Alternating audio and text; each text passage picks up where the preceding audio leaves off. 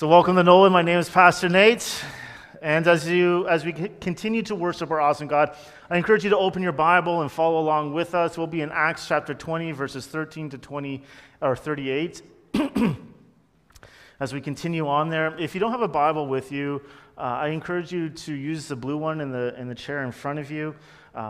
Please, if you don't have one at home, please take it home and use it and read it and just pray it through.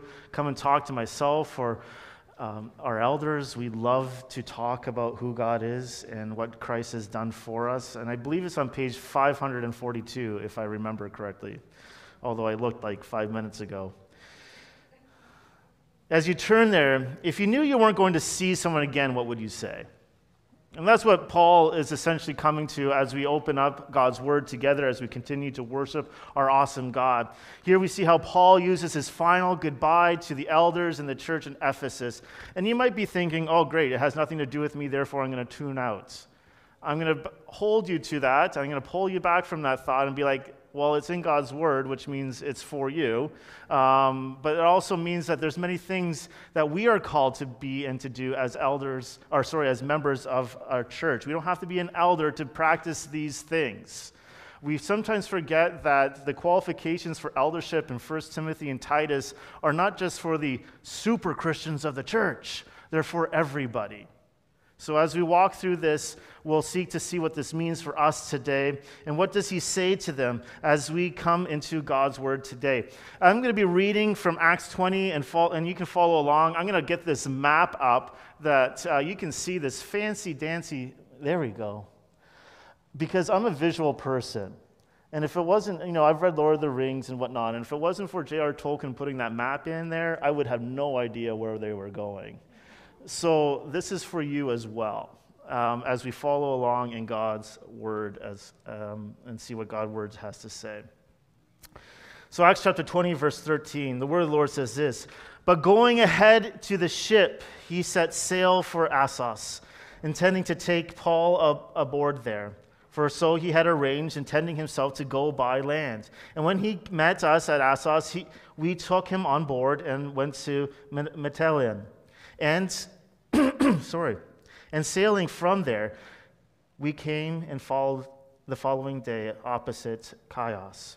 The next day we touched at Samos, and the day after that we went to Miletus. For Paul had decided to sail past Ephesus so that he might not have to spend time in Asia, for he was hastening to be at Jerusalem, if possible, on the day of Pentecost. Now, from Miletus, he sent to Ephesus and called the elders of the church to come to him. And when they had came to him, he said to them, 'You yourselves know I have lived among you the whole time, from the first day that I set foot in Asia, serving the Lord with all humility and with tears and with the trials that happened to me through the plots of the Jews. How I did not shrink from declaring to you anything that was profitable and teaching you in public and from house to house, testifying both to the Jews and to Greeks of repentance towards God and of faith in our Lord Jesus Christ. And now, behold, I am going to Jerusalem, constrained by the Spirit, not knowing what will happen to me, except that the Holy Spirit testifies to me in every city that imprisonment and affliction awaits me.'" Verse 24, "But I do not account my life of any value, nor as precious to myself, if only I may finish my course and the ministry that I received from the Lord Jesus, to testify to the gospel of the grace of God. And now, behold, I know that none of you among whom I have gone about proclaiming the kingdom will see my face again. Therefore I testify to you this day that I am innocent of the blood of all. For I did not shrink from declaring to you the whole counsel of God. Pay careful attention to yourselves and to all the flock in which the Holy Spirit has made you overseers, to care for the church of God, which he obtained with his own blood. I know that after my departure, fierce wolves will come in among you, not sparing the flock, and from among you, among your own selves, will arise men speaking twisted things to draw away the disciples after them. Therefore, be alert, remembering that for 3 years I did not cease, night or day, to admonish everyone with tears. And now I commend you to God and to the word of his grace, which is able to build up and to give you the inheritance among all those who are sanctified. I coveted no one's silver or gold or apparel. You yourselves know that these hands ministered to my necessities and to those who were with me.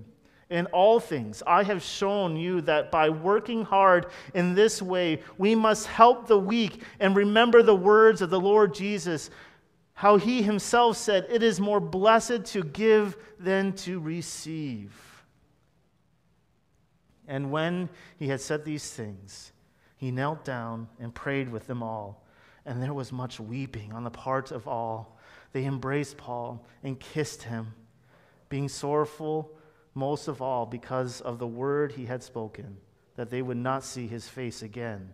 And they accompanied him to the ship. This is the word of the Lord. Let us pray. Awesome God, we just come together to make much of you, to continue to worship you. And Lord, I do indeed want to make much of you. God, I can't do this on my own. I want to glorify you and want to speak of you and praise your name.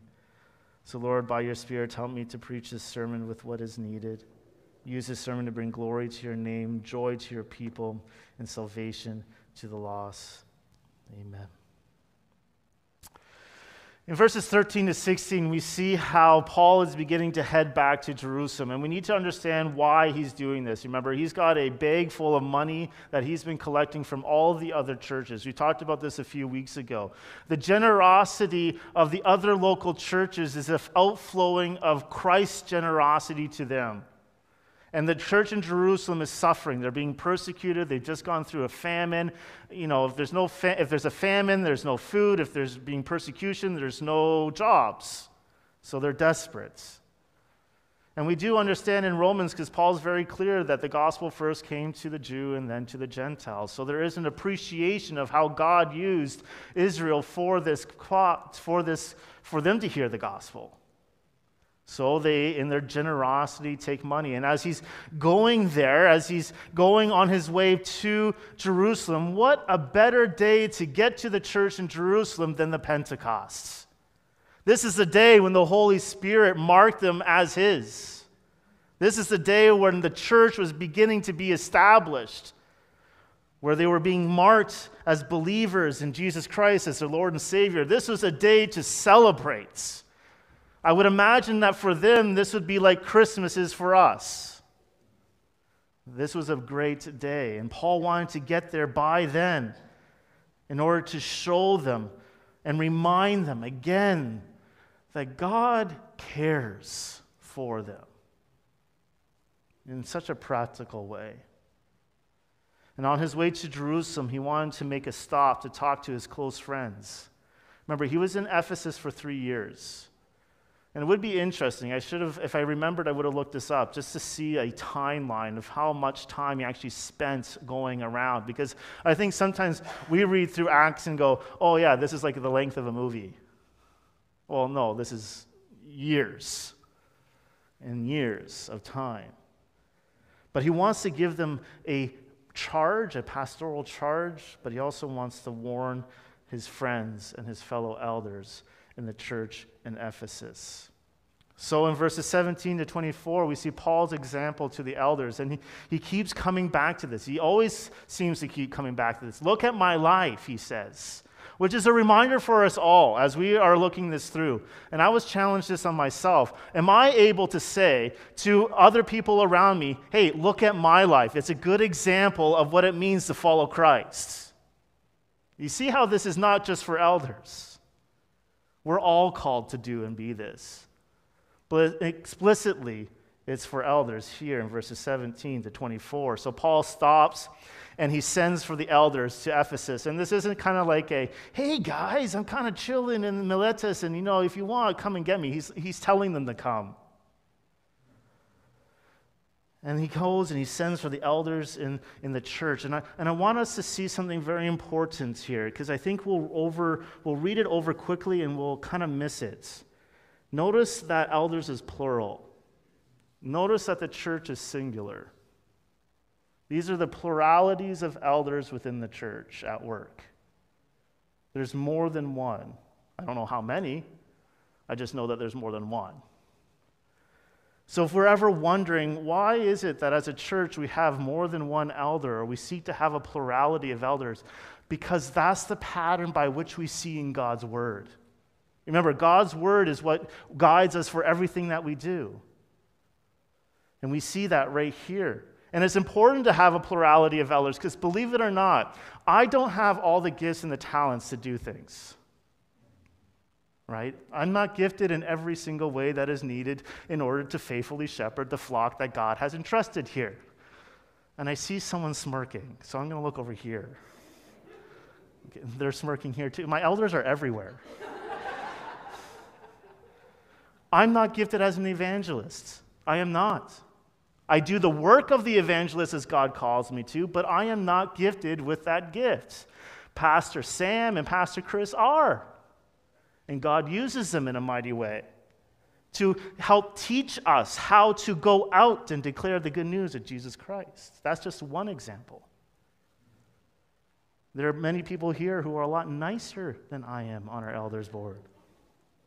And they do great at walking with people for the long time.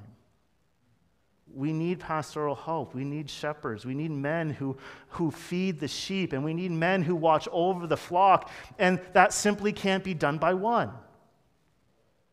So when we biblically read elders, we also see the word overseer and pastor and bishop, and they all are different aspects of the same office. They're all words used to describe that same thing, and they are all to feed and to nourish and to love and protect the church or the flock. But here's another question. What is the church then? Because Paul says the elders of the church in Ephesus. The word here is ecclesia, which means assembly. It's a group of believers that are coming together in an interacting membership. They're locking arms together. They are distinct. People can say, look, that's the church in Ephesus. That's like us as a church. We have membership ourselves. So if you're a member of this church, we can say, look, these are the members of this church, Knollwood Baptist Church. So these are elders of a specific local gathering. And Paul calls the elders of that church to come and see. And what I find interesting, if the pattern we see within the Bible is this, even reaching back to the Old Testament, of plurality and some sort of formal association of believers, maybe that's something that we should seek to be ourselves as a church. And Paul begins to lay out the future of what will the future demand. As he continues on in verse 18, the Ephesians have seen firsthand Paul's example. Remember, for 3 years he's been working with them and walking with them, and as we see, crying with them. And it's funny, right? When we look at Paul, oftentimes the Apostle Paul is painted in this picture of some sort of hard person. But like 2 times in here, we see how he cried. At the end of this, we see him weeping with the elders. He was a man that deeply loved that church. He wasn't some cold-hearted man. He was an example of Christ's likeness. And if we forget, let us not forget that Jesus wept as well.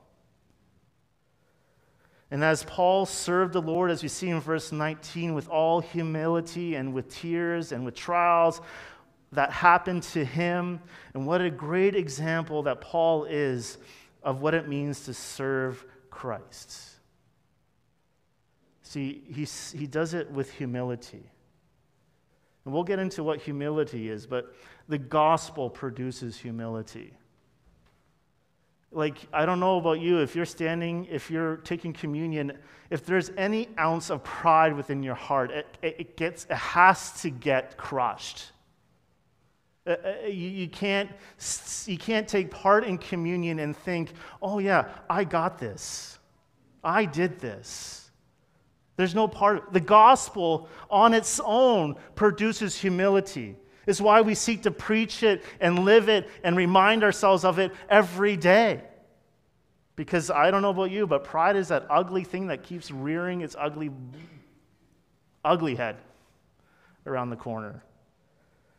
And when I come to the understanding that I brought nothing and God brought it all, that I have nothing to offer, that produces a knee-bending humility before the Almighty God who died for my sins and rose again. And Paul's identity was so rooted in Christ that even though Paul was weak, he was confident in the strength of Jesus Christ as Lord and Savior. And Paul Piper defines humility in this way. He gives, I think it's five points. He says, humility begins with a sense of subordination to God in Christ. Humility does not feel a right to better treatment than Jesus God, which, by the way, slaps almost every North American person in the face. Humility asserts truth, not to bolster ego with control or with triumphs and debates, but as service to Christ and love to the adversary. Humility knows it is dependent on grace for all knowing and believing. Humility knows it is fallible and so considers criticism and learns from it. And I thought that was a great thing. I came across that quote, 15 years ago. 1 Peter 5:6 says, humble yourself, therefore, under the mighty hand of God, so that at a proper time he may exalt you. So Paul is serving Christ in all humility, and that's what it means. He's exemplifying humility to the elders and to the church in Ephesus as he reflects the humility of Jesus Christ, and that he calls the elders of Ephesus to do and to be. That he calls the elders of Knollwood Baptist Church to do and to be. He calls the church in Ephesus to do and to be the same thing. And he calls the members of Knollwood Baptist Church to be the same. And there he does it with tears and trials in that service, because to follow Jesus is to take up your cross and follow him. There will be suffering in serving Christ. There will be a cost to following Christ. I grew up in a world where in a lot of youth conferences, the cost was never talked about. It was all about come to Jesus and your life's going to be great. The problem is this, is that Jesus is very clear. You could lose your house, your home, and your family for his name's sake. And we'll get into that a little bit more. So he warns the elders that there will be hardships, just as there was for him, and just like there was for the Savior of the church. So he calls the elders to prepare to do the same. There's another great book that my senior pastor, when I first became, I was like 20-something years old, 24. And in the first book he got me to read was a book by John Piper called Brothers Were Not Professionals. There's another one called Brothers Were Still Not Professionals, because we didn't get it the first time. But there's a quote in there that says this, we are fools for the Christ's sake, but professionals are wise. We are weak, but professionals are strong. Professionals are held in honor, and we are in disrepute. We do not try to secure a professional lifestyle, but we are ready to hunger and thirst and be ill-clad and homeless. When reviled, we bless. When persecuted, we endure. When slandered, we try to conciliate. We have become the refuse of the world and offscouring of all things. So Paul could say this in 1 Corinthians 4, verse 16, I urge you then, be imitators of me. And goes further in 11, verse 1, be imitators of me as I am of Christ. So Paul served the Lord in humility with tears and trials, just as his Savior did. And church, Knollwood, can we say the same thing? Are we serving Christ in all humility? Are you prepared for the tears and the trials that will come as you serve? Elders, brothers, are we the example we're called to be? Pray that we all can be. We are to be this because our King was, as Philippians 2, have this mind among yourselves, which is yours in Christ Jesus, who, though he was in the form of God, did not count equality with God a thing to be grasped, but he emptied himself by taking the form of a servant, being born in the likeness of men, and being found in human form, he humbled himself at becoming obedient to the point of death, even death on the cross. Humility does not demand more than what our Savior demanded. In Paul's example, he did not shrink back from declaring to you anything that was profitable, as he says. What is profitable? 2 Timothy 3:16 comes along and says, all scripture is breathed out by God and is profitable for teaching, for reproof, for correction, and for training in righteousness. In other words, he didn't sugarcoat it, right? It wasn't like the classic song from Mary Poppins, a spoonful of sugar makes the medicine go down. He gave the medicine.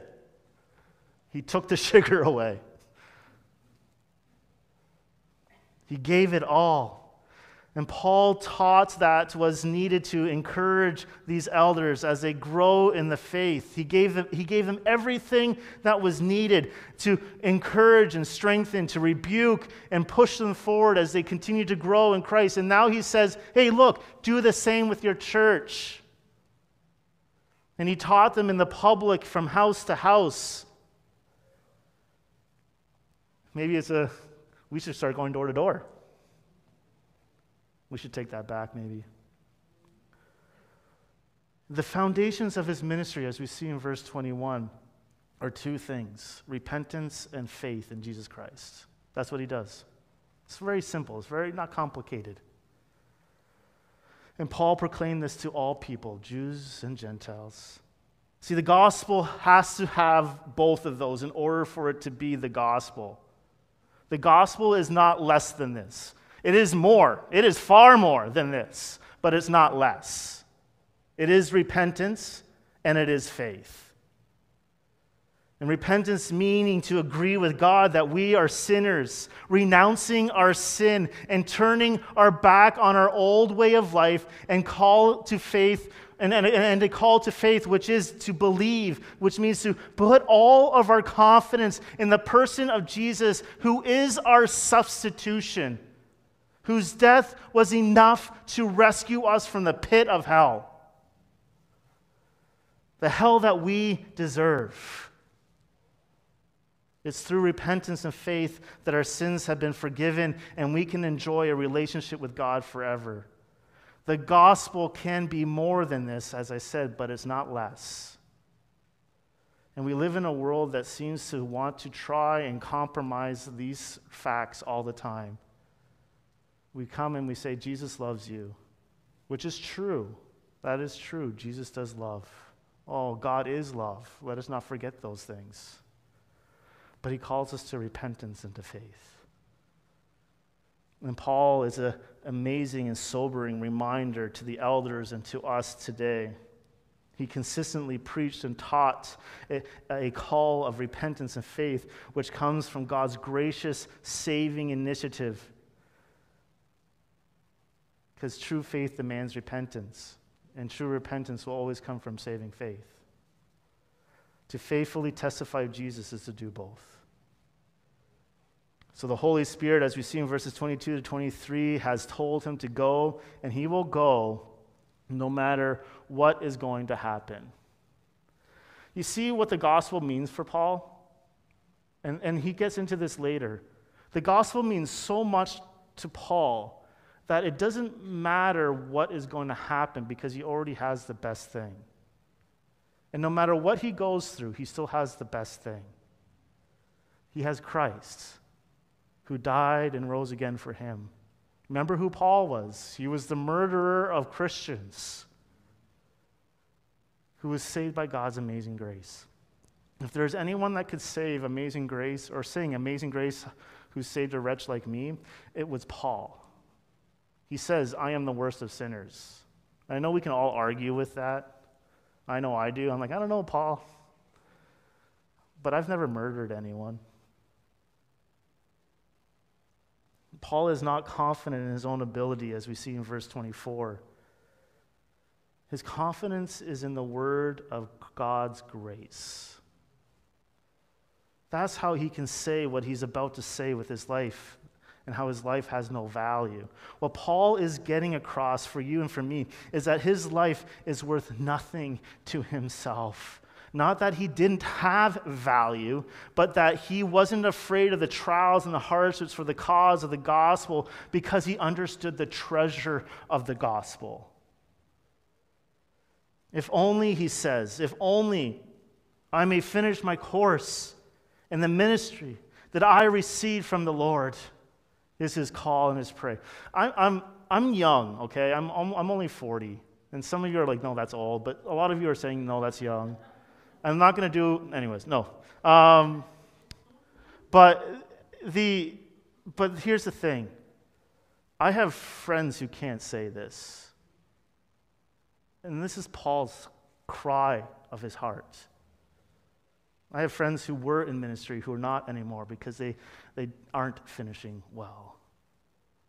I know men who are elders who can't say this because they've disqualified themselves. You know, and his only prayer, Paul's only prayer is this. It's only that I may finish my course. I just want to finish. And that my ministry that I've received from the Lord, I want to do this well. I want to do this for the glory of God because of all that Christ has done for me.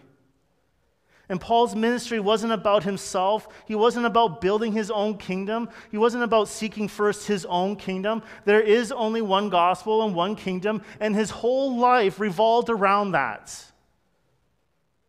It's not about getting a church to be a certain size. It's about being faithful. We aren't going to stand before God, and he's going to say, hey, good on you for making sure that that local church got to be so big. Good for you. And I'll tell you why as we get back on. Because it's not our church. It's his church. And as we will see, he is the one who purchases his church. It's about being faithful with the mission we have been given. To be disciples who make disciples of Jesus Christ. That's why we have our evangelism team that goes out on Fridays. That's why we have our ministry to the Yazidi people with Pastor Sam. It's why we have our small groups and our men's groups. It's why we have our classes that are starting up in the fall. It's why we do all of these things. So that we may be faithful to the mission that God has given us. And Paul wants to just serve God, who saved him from the pit of hell, because there is nothing that surpasses the worth of knowing Jesus Christ as his Lord and Savior. Nothing. So here's a good test to know if you're seeking to be like Jesus or not. Are you offended that you didn't get mentioned in gratitude for a certain ministry that you did? I know that that's a hard one. It is for me. Trust me. Like, I read that question and in the commentary, and I went, man, because I struggle with that. And if you are, it shows that you're not doing the ministry, you're doing the ministry for the wrong reasons. If we count our life more precious than the gospel, you know what will happen? We won't testify the preciousness of knowing Jesus Christ as Lord and Savior. The first step and evangelizing, and we're all called to do the work of the evangelist, by the way, is to understand that the gospel is more precious than our life. That's the first step. See, Jesus is greater, and the cross shows us that. Jesus died for the sins of his people, an act that wasn't deserved or earned, and Paul knew that knowing Jesus was more precious than whatever could happen. He wanted to run that race, and he wanted to accomplish the ministry that God had given him. And he wanted to testify of the gospel, the grace of God, a message that is designed to thrust into the arms of Jesus Christ for salvation instead of giving some sort of confidence in ourselves. The gospel has nothing to do with self-help. The gospel says you can't help yourself. You can't. It's not like I can pick up my boots and get going. You can't. The gospel is about Jesus and his work that he did for the sinners. Why is God's grace so amazing? I want you to think about that. I was out for my morning walk this morning, and I was dwelling upon this. We can sing this song, Amazing Grace, how sweet the sound that saved a wretch like me, but why? Why does God's grace in your life, what does God's grace in your life bring you to? What place does it bring you to? To contemplate on God's grace, it can bring tears to my eyes to think that I was a wretch that was saved by God. Why is God's grace so amazing? Because it is the undeserved and unmerited favor that God has given to his people. Humanity is sinful and can't earn salvation through our own efforts, but salvation is a gift from God and shows his boundless love and mercy. If you are here today and call yourself a Christian, no matter what your situation, and I understand there's a lot, I understand that, but the gospel is greater. And we come to sing these songs and to open God's word together and to remind ourselves of this fact. This isn't abstract. Christ died and rose again for you. Paul's identity was so rooted in Christ that it didn't matter what happened to him or if he got the credit. All he wanted was Jesus to be made much of. Do you know, every Sunday morning, we meet, well, there's a bunch of us, and this is open for everyone, by the way. We pray before the service. We pray for the service. We pray for other churches. But the thing that we're praying for is Jesus be made much of. Please be made much of. Church, pray for your elders and for each other that we will reflect Christ. 1 Timothy says that it is a noble thing for a man to desire to be an elder. It's good to want to be one, it says. In church, let us pray that more and more men want to be elders. But as you desire to be an elder, does your life exemplify Christ? I'm not saying perfect, because God knows I'm not. I know Keith's not. I know Peter's not. I know Dave's not. I know the other day's not. I know Pastor Chris and Pastor Sam and Pastor Matt aren't. I know I'm not. But we are seeking to exemplify Christ. And this is what we are called to be. If you are a Christian, your identity is rooted in Christ, which means our lives should be marked by the same character of Christ so we can call others to follow as our example, regardless of the office that we may or may not hold within the church. Paul's example was one that was consumed by the gospel. Are you consumed by the gospel? Is every ounce of your life consumed by the gospel? So Paul points to his example, but he also warns the elders in verses 25 to 36. So here, let me ask you this question. Where does Jesus build his church? And we're going to, I don't know, we could say everywhere, you know, things like this. But let me be a little bit more specific. Is he building his church in friendly territory? No, he's not. He's building his church in hostile territory. He's building his church in territory where Satan is prowling around like a lion, waiting to devour. And we know that Jesus is victorious. We know that he's standing on the right hand of God and he will one day return to judge. We know that. So Satan wasn't successful in his primary mission to destroy Jesus because he's God. Satan's like the perfect example of pride, by the way. Hey, let me try and fight God. Yeah, let's see how that goes. Where is he going to go next? He's going to go to his church. What's the best way to hurt a church? Through their leaders. Through the leaders. Church, pray for your elders, please. Pray. But verse 25 to 26, Paul, like a watchman, like we see in the book of Ezekiel, he's on the city walls and he sounds the alarm for the attack that is coming. Paul has been a faithful watchman. He has given the warning. He has clanged the clangs and the cymbals and whatever else was happening of the divine judgment that is to come, of anyone who does not repent. And Paul has been faithful, so he isn't responsible for anyone who has refused to repent and believe. Our job is just to be faithful. God is the one that makes it effective. So in verse 27, he calls the elders again to follow his example. Just as he gave the whole view of God's will, so you should do the same, he says. He preached hard truths, but he also preached the truths of comfort. He wasn't afraid of what people thought of him. He wasn't afraid of what people would do to him. If God revealed it, Paul preached it. It's why we do expository preaching. It's why we go through book at a time. Because, you know, it's very hard to skip a part when you're walking through a book of the Bible. And no, I did that once here. And someone came up to me and said, "Why aren't you talking about that?" And I went, "Oh, well, hey, thanks for listening and paying attention." But then I had to explain. It's very hard.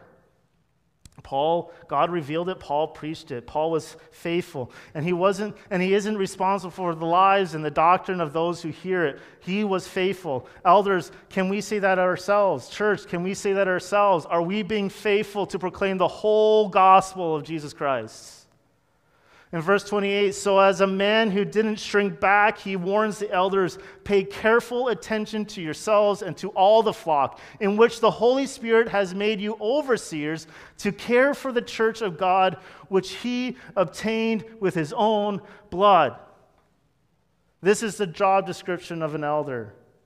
Elders can't care for the church if they don't care and nurture for themselves first. If you neglect either of these, however, the church or yourself, it will hinder the growth and the witness of the church. 1 Timothy 4:16 says, keep a close watch on yourself and on the teaching. Persist in this, for by doing so you will save both yourself and your hearers. So pay careful attention to yourself, he says. If you've ever been on a plane, right, what do they call him? Airline person. Steward. Oh, no, that's not the term anymore. Flight attendant. There we go. The flight attendant will stand up there and does their little buckle thing, right? And then the whole mask thing. And what do? They always say, make sure you put the mask on yourself first and then help the person beside you. Why do they do that? Because if you're unconscious, you can't help the person beside you. It's common sense. God came up with that first. Paul says to the overseers, to the elders, watch over yourself first so that you can also watch over your church. To all the flock. And what does that look like to watch over the flock? A few things. 1 Timothy 5:17 says that elders lead the church. 1 Timothy 3:2 says the elders preach the word. In Acts 20, in this very passage, the elders are called to protect the church from false teachers. In 1 Timothy 4, again, we're seeing that they're called to exhort and admonish the saints in sound doctrine. In James 5:15, they are to visit the sick when called upon. In Acts 6, we're called to pray. In Acts 15, they're called to judge doctrinal issues. And there's a whole bunch more. But we don't do this for the flock that is ours. This isn't our church. We didn't obtain her. And that's what Paul gets at next. Obtained with his own blood. Dumb question. But is the blood of the elders the thing that keeps the church going? I hope not. It is only through the saving work of Jesus that his precious church was brought into existence. And because of that, she should be treated accordingly by those appointed to be elders. Who is the one who sustains and preserves the church? Jesus.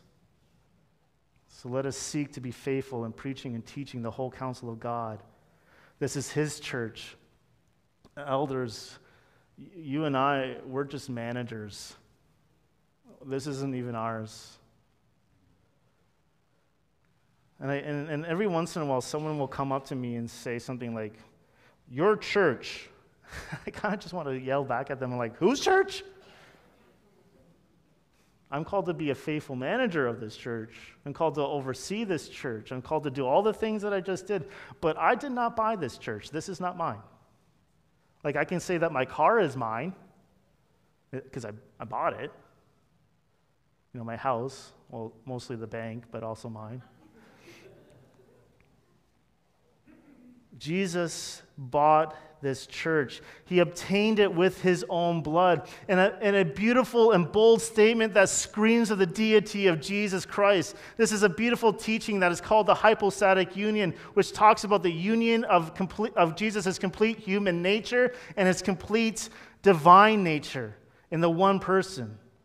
This sentence is also one that used for the Trinity and how there is one God consisting of three distinct persons, the Father, the Son, and the Holy Spirit. But also, I want you to think about this. What does this mean for you and I right here, right now? If you are in Christ, if you are a Christian, if you have repented and have faith in Jesus Christ, if you are in Christ, God himself shed his own blood for you. Let that sink in. How amazing is the grace that saved a wretch like you and me? What type of praise does that elicit? What type of peace should that bring to our hearts? What type of joy does that bring that goes beyond all understanding? Dwell on this fact, the church of God, which he obtained with his own blood. Does that not show the value of the church? He bought her with his blood. And this does two things, I think. Probably more, but a lot. But here's two.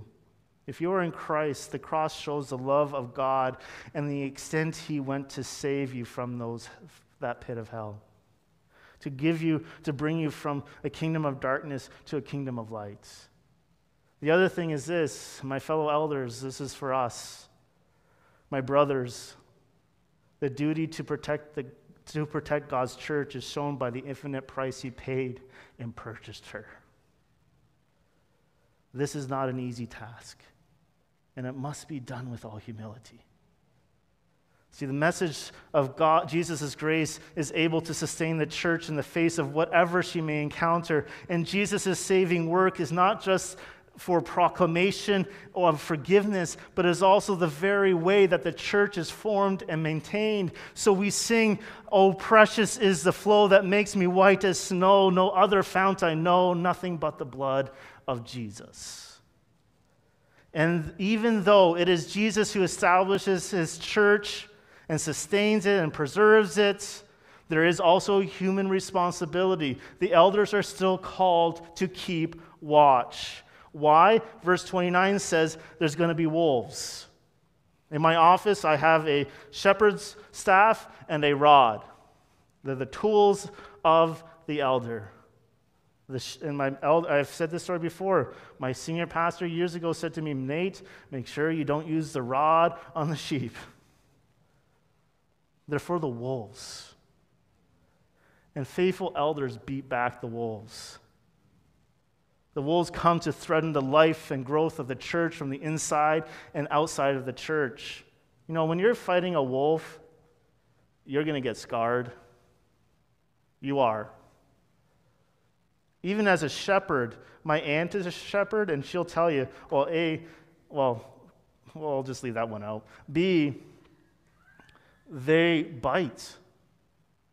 Sheep bite. Elders, you're going to have scars. That's inevitable. But is not the gospel better? Isn't the gospel why we can serve with humility, with tears and trials? But there will be wolves. There will come heresy in the church, or a group that is knowingly or unknowingly seeking disunity within the church, seeking to distort truth and making destructive decisions among the church. And he says to be careful. And he says to admonish everyone with tears. And church, this isn't just what we're called to do. We're all called to do it, to instruct the mind of each other so that we may act appropriately as people who've been bought by the blood of Christ. Colossians 3:16 says, "Let the word of Christ dwell in you richly, teaching and admonishing one another in all wisdom, singing psalms and hymns and spiritual songs." This, by the way, is the passage I used to sing. You can sing whatever song you want in church. It doesn't matter. With thankfulness in your hearts to God. And we do this with humility because it's the word of God that builds up the church and gives the inheritance among all those who are sanctified. What an amazing truth this is. Keep watch over the church. Continue to bring glory to God in what he is doing. We must keep watch over our lives. This isn't a passive thing, but an active thing. It's daily act of being vigilant and making sure we are in relationships with people who can spur each other on to these things. So what, you may ask? I'm going to use verse 36 to 38 as a so what, okay? But let us be watchful over ourselves and each other. Where does this start? Prayer. Notice what they do in verses 36 to 38. Paul prays with them. He prays with them. And what did they pray for? Probably everything that they just talked about. That they would be generous, that they would watch over themselves and the flock, that they would encourage and exhort one another, that they would be an example, that their identity would be so rooted in Christ. So, Knollwood, I ask you to do the same. Please pray. Pray for your elders. I get the blessing of being told probably every week that, hey, I've been praying for you. I hope that you do that with all of our other elders too, because they need it just as much as I do. That we would watch over ourselves so that we can faithfully watch over you. We need to be watchful. We need to be constantly spiritually vigilant. We need to self-examine and be accountable to live a holy life in accordance with what God has called us to be. And how can this happen? It's all rooted in knowing the grace of God. The Gettys have a great song that says, "My worth is not in what I own. My worth is not in what I own, not in the strength of flesh and bone, but in the costly wounds of love at the cross. My worth is not in skill or name, in win or lose, in pride or shame, but in the blood of Christ that flowed at the cross. I rejoice in my Redeemer, greatest treasure, wellspring of my soul. I will trust in him, no other. My soul is satisfied in him alone." And it just keeps going. What a great reflection. If we treasured the gospel so much, how much would that affect our witness? Let us reflect on the very character of Christ as blood-bought people. Please, please, I'm going to say it again, please pray. Pray. Pray for each other. Be in relationships with one another where you can actually pray for one another. Pray for our elders. Pray for our church, that our witness would be faithful and effective, because it starts with living a life that exemplifies Christ. Because we treasure the gospel so much. Let us be watchful over our lives and each other. Let's pray. Lord, we just thank you for today and the chance we have to worship you. We pray that you would continue to be glorified. May our confidence be rooted in who we are in you. May the elders of this church have the strength to watch over themselves and this church. May our witness be faithful and effective as we seek to worship you. Amen.